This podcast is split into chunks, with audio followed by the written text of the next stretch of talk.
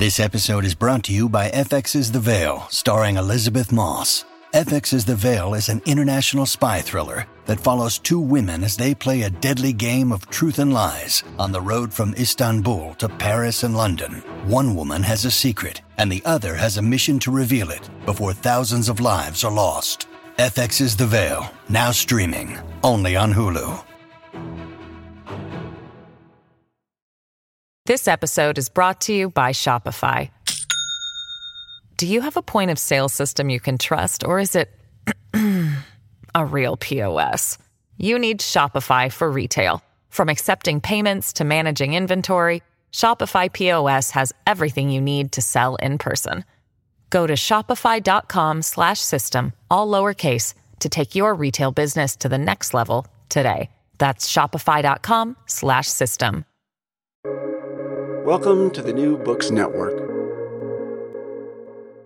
You're listening to New Books in Geography, a podcast channel on the New Books Network.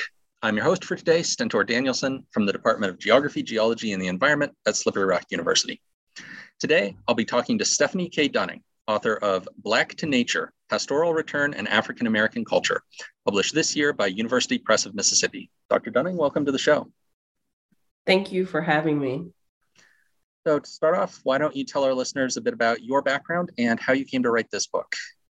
Um, well, um, I'm I'm a I'm from the South. Uh, originally, I was born and raised uh, in Atlanta, Georgia.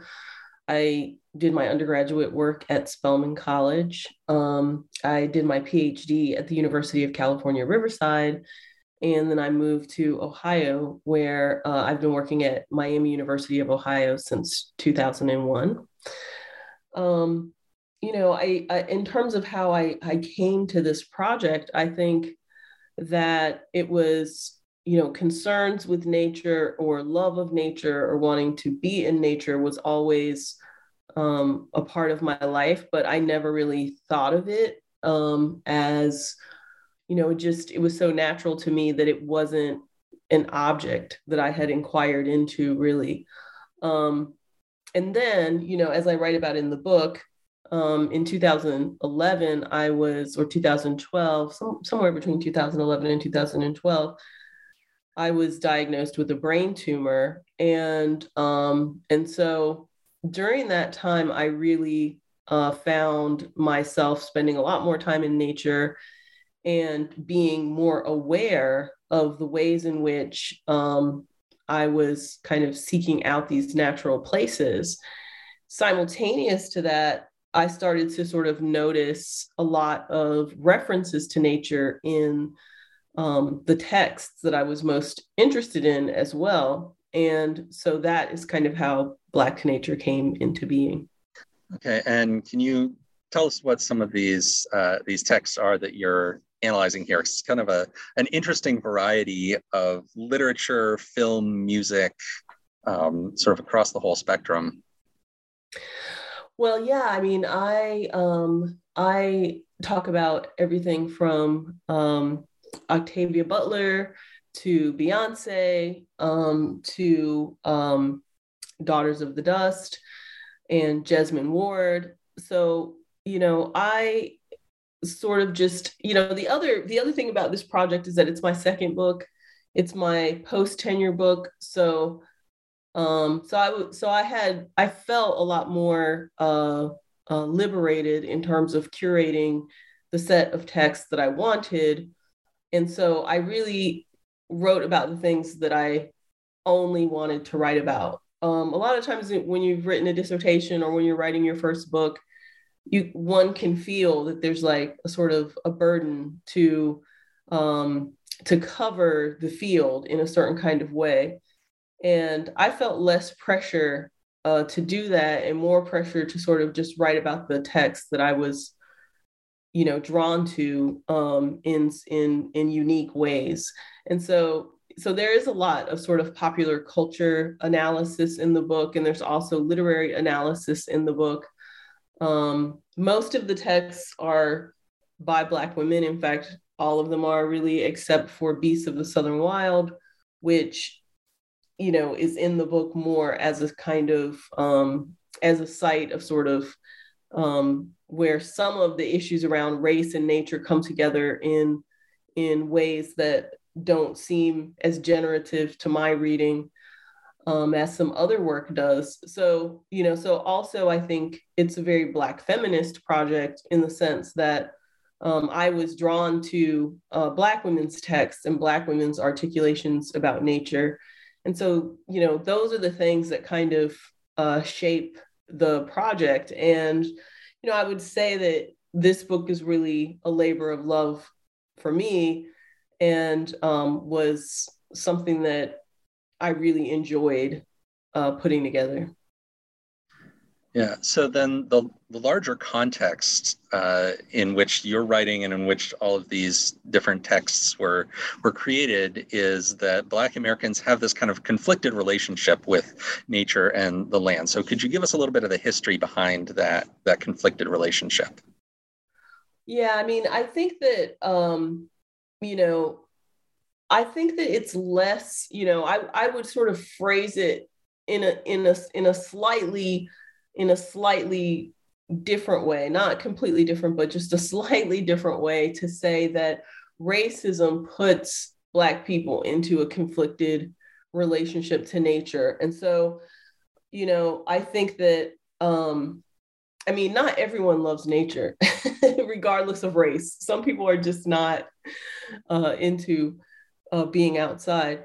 Uh, but I think relative to, I mean, there's a way in which our in, our in our popular culture and in our sort of media coverage about national parks, hiking, and things of that sort, Black people get constructed as not being interested in nature. I mean, I'm I'm happy to see now that I think there's a lot of emphasis uh, from a lot of different organizations um, that are about that are precisely about black people engaging with nature. So i would just say that there's a way in which racism has operated you know geographically relative to what we think of as natural space in a way that has made those spaces historically and presently dangerous um, for black people.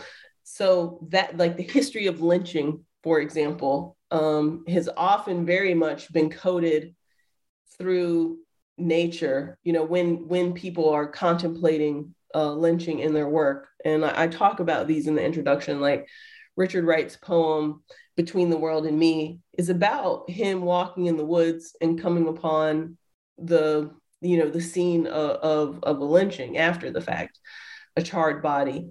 Um, Billie Holiday's song Strange Fruit is, you know, talks about southern trees, you know, bearing a strange fruit so that trees um, kind of get associated with this this horrific racial violence.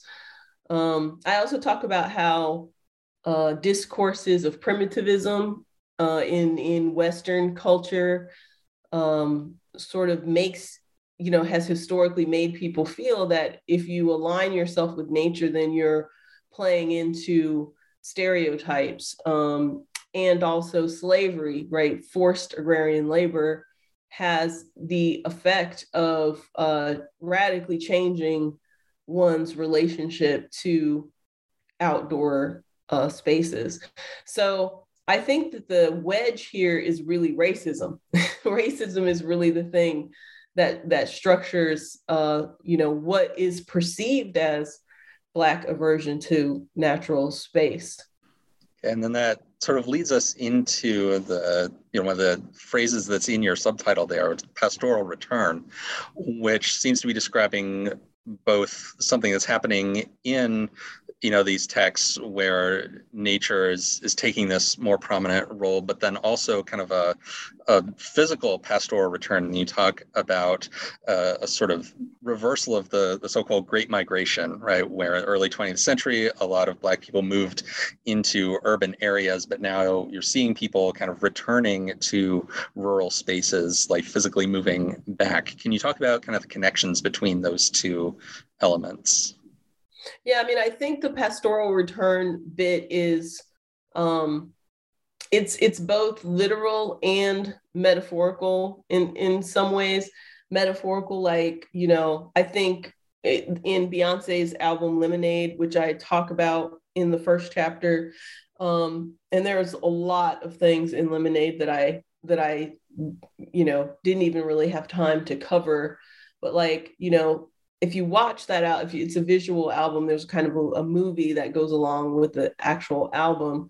Then what you see is that in that piece, Beyonce really highlights aspects of um, Black life, Black rural life, or pastoral life that the mainstream pays little attention to um, like you know the the tradition of um, black horse riders we don't we don't there's a there's a long rich tradition of black horse riding but we don't hear about that we don't really get that um, very much um, even she even goes so far as to sort of record a country song and she she she performed that song at the country music awards to much um, you know, controversy among country music people.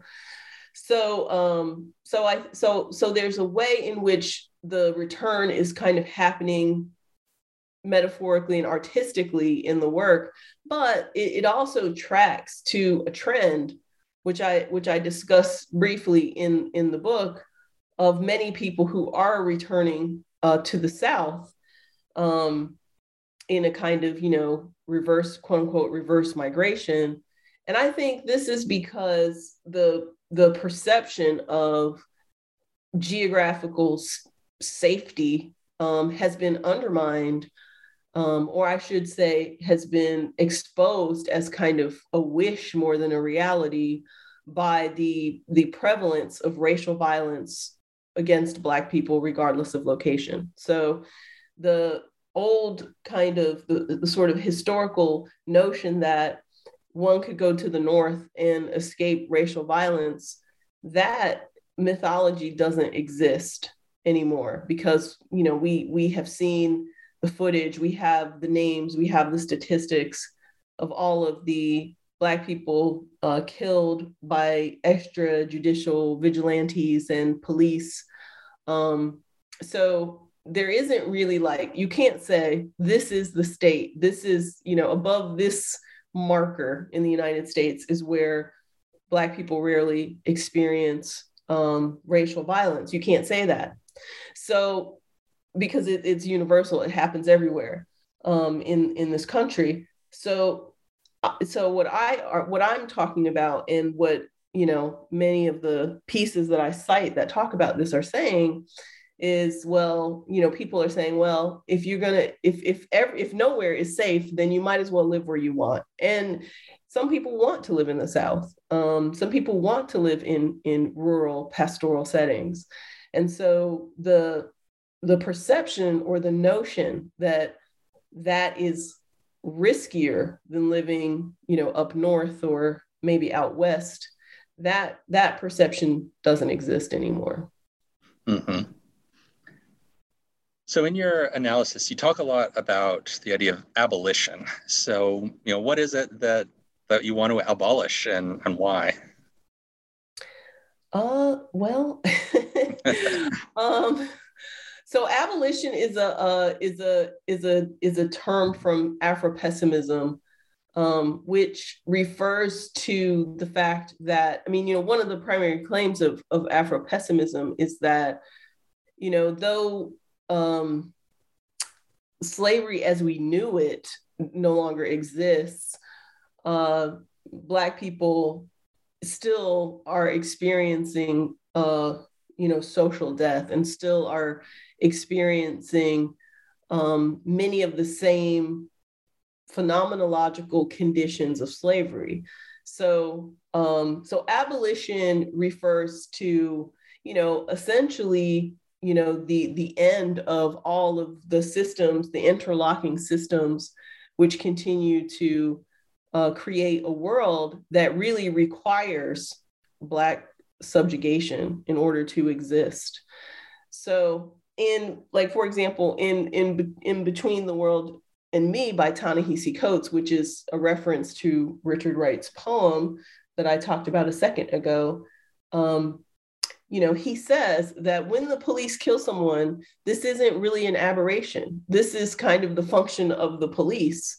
And so, like when people talk about defunding and abolishing the police, I mean, these are some of the ways in which the discourse of abolition, um, you know, has has entered the conversation. These are the kinds of abolitionist impulses that I'm talking about uh, in the in the book. You know, our society requires uh, the subjugation of Black people to function and exist as it currently does. And so we can't, you know, we won't see the end of um, racial violence and Black suffering without abolition. So this is this is the reason for abolition. Um, for example, in Calvin Warren's ontological terror, you know, he opens by talking about the Black Lives Matter movement and about the ways in which a humanist discourse of liberation um, will never succeed in liberating Black people because humanism is, is, is sort of historically and ideologically at odds with Black liberation. So this is this is what abolition is about, um, and this is uh, and this is this is kind of the ways the way that nature that I'm arguing that nature intersects with these discourses of abolition is that I'm saying that when we see nature show up in a text, and specifically when we see nature show up in a Black text, it's always a kind of mnemonic for abolition because it is because we understand nature to be. And i and i i, I want to be clear that of course i'm talking about you know nature is a is a construct. Um i'm not actually talking about a real thing necessarily because we we construct nature in certain kinds of ways.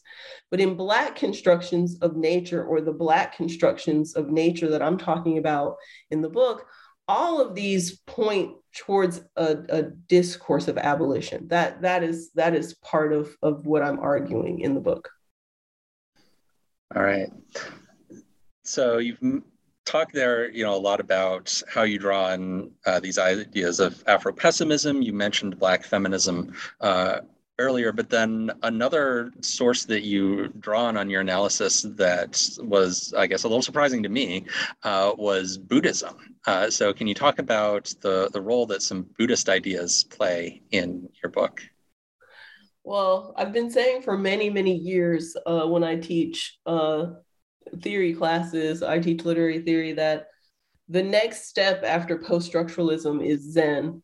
Um, and you know you could there there are there are like glimmers of this in in the in the work you know i mean in eve sedgwick's touching feeling for example um, she has a whole chapter on on buddhism um, and so i i do think that there are these traces within um, academia even and, and this this is this is you know i think this will be like the next sort of wave of of um, theorization that happens.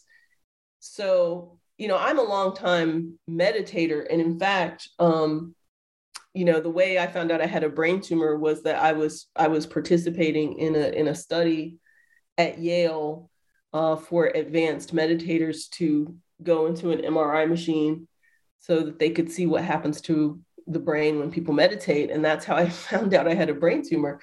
So I've been a, a meditator for a very long time. And um, the way that Zen discourses, and, and particularly the notion of interbeing, as first articulated by uh, uh, Thich Nhat Hanh, um, the way that it, it works with the analysis that I'm doing is that Zen, um, that concept of interbeing I felt captured uh, in a good way what I saw as the ways in which these Black texts engage with nature that is distinct from what we might see in, like, you know, the work of John Muir, for example. Um, it was a way for me to kind of articulate what it would mean to in, engage nature with reverence, but not with objectification, not as an other, and Zen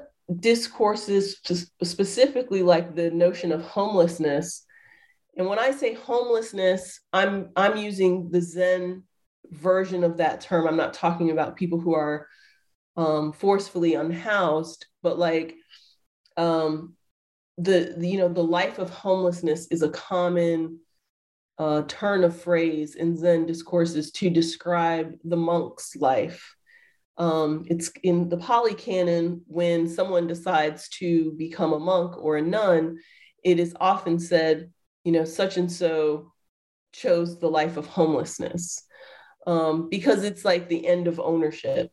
So, so one of the ways in which uh, I'm using Zen in the book is to sort of think about how these ways of approaching and the, the sort of the Zen standard of life is very much abolitionist because it's the end of striving, it's the end of competition, it's the end of ownership. Um, and it's a it's a gateway and a methodology for um, transformation of um, you know many of the problematic things that we find in society or that we find in ourselves Zen is a vehicle by which we can sort of uh, transmute and transform these things into something that would be more generative and uh, communal and life-giving. So this is th- these are the ways in which um, in which I'm I'm sort of evoking Zen because I think the monk's life is is basically it's a it's it's a it's a personal abolition. It's abolition on a personal level. Um, and so it, it's a kind of model for how we might think about abolition in a broader sense as well. Okay. And now I want to circle back around to something that you had mentioned earlier uh, and kind of probe into it a little more deeply, which is that uh, all of the works that you analyze, except for one, were created by Black women, and they all have Black women or girls as their like protagonists. So, can you talk a little bit more about, you know, why you you chose to use uh, all of these works that are centered on on women or girls, and uh, you know, kind of what that adds to your your analysis to to have this gender component to it. Well, you know, the interesting thing is that I didn't. Um, I didn't start out by saying, like, oh, I'm only going to talk about texts by Black women. It just so happened that the most sort of remarkable text to me um, that highlighted uh, the issues that I was thinking about were by Black women.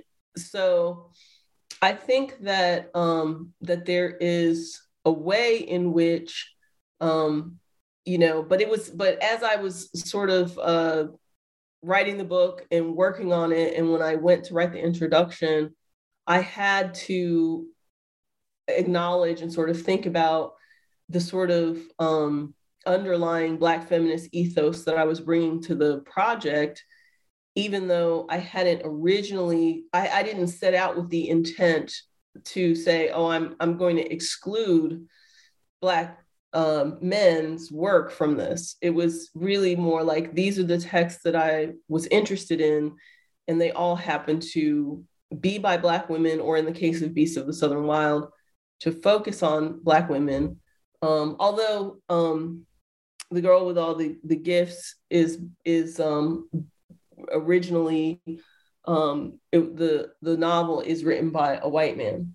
Um, so um, so it was it was more like the the collection of these texts um, ended up, you know, reflecting, I think, my own deepest Black feminist sensibilities, um, which to me, you know, again, is not an objectified position. It's it's it's like it's where I live, basically. So this comes out in the work, but when I moved to this place of, of, of moving towards publication, I had to sort of find a way to articulate the fact that this Black feminist framework, which for me is, is my foundational um, existential framework, really, um, Black feminist theorization has a capaciousness to it that allowed for the articulation of this really complex um, constellation of issues that I was looking at. So,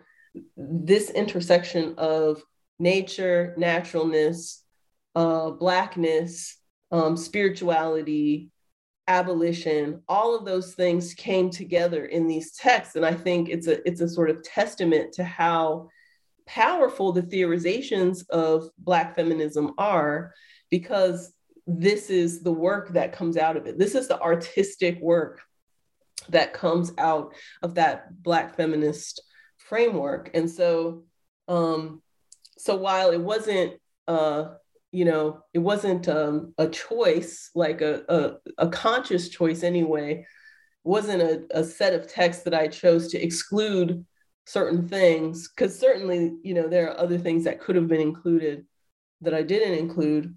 Um, but it was more about the, the unique way that these you know texts by black women or about black women um, embodied the the kind of like um, experimental capacious like groundbreaking notions about uh, black ontology in the world that that I was that I was looking to um, to highlight. This episode is brought to you by Shopify. Do you have a point of sale system you can trust, or is it a real POS? You need Shopify for retail. From accepting payments to managing inventory, Shopify POS has everything you need to sell in person. Go to shopify.com/system all lowercase to take your retail business to the next level today. That's shopify.com/system.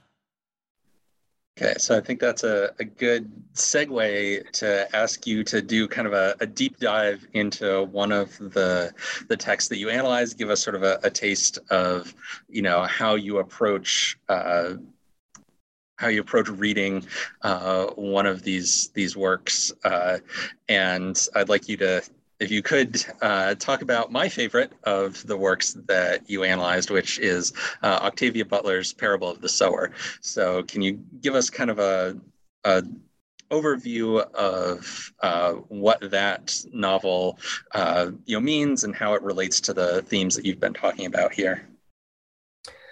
Um, you know, Butler uh, was she was a writer, but she was also a prophet, and I think that um, Parable of the Sower is such a powerful text for anyone who encounters it. I've taught it many, many times, and there's a lot of of of work around Butler now. Um, there's a there's operas, there's a film being made, there was a graphic novel made of Parable of the Sower, um, and um, and all of that work is so wonderful and and and embodied of black women's experience. And i think that for me um parable of the sower is such an important book because it it the through the character of lauren olamina um who is you know it's like here she is this this young black protagonist who's warning the other people uh, who can see the writing on the wall. You know, she's warning the other people that something is going to have to happen. Uh, like, and, and it's not a matter of of choice. Like the society, the the the sort of tenuous society that they're living in in the in the novel um, is going to it's going to break, and that and that people sort of need to be prepared for it what I what I love about Parable of the Sower and the and the Parable series, and really all of Butler's work, is that um, Butler shows us a problem, but she also suggests a solution. And the solution, of course, is completely abolitionist. Lauren Olamina starts over. She starts a new community. She starts a new faith-based system, if you want to call it faith uh, you know, faith in change, which which is you know a fact of life, um, a very Zen sort of fact of life, and you know, so this um, this novel, I approach the novel very much as a way of talking about apocalypse. Um, because one of the ways in which society doesn't change is through a concerted and ongoing um, effort to stigmatize and pathologize um, societal collapse. So um, I talk about, uh, um, oh gosh, I'm not going to remember his. I talk about a book called Against the Grain, in which um, I think the author's name is is James C. Scott, um, yeah. in which he talks about how you know civilizations fall. Um, it's just it's sort of a fact of civilization. That's that's what that's what history says, and and and he he says you know, the, for only for state elites is the collapse of civilization a problem. And so, you know, when we think about abolition or we think about apocalypse, you know, everyone gets afraid because we've all seen The Purge and we've all seen, you know, uh, World War Z and all these films that suggest that without the police, without government, without the the sort of behemoth of, of state control that we currently live under, you know, it's just going to be hell. It's going to be horrible. Everyone's going to be dying in the street and, and that kind of thing. And I think what Parable of the Sower shows is like, yes, there could be violence.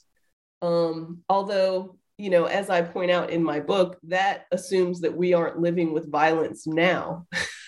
so, which is not the case. We are living in, in, in America, especially, we are living in an incredibly violent society where you can really be killed at any time.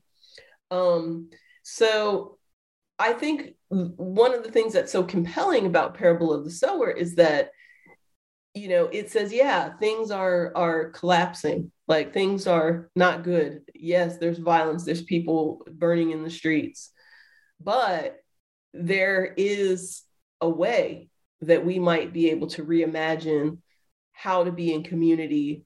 And there's a way in which we might articulate who we are differently than we have before. And um, and that is kind of the role that Lauren Olamina uh, plays in in in that novel.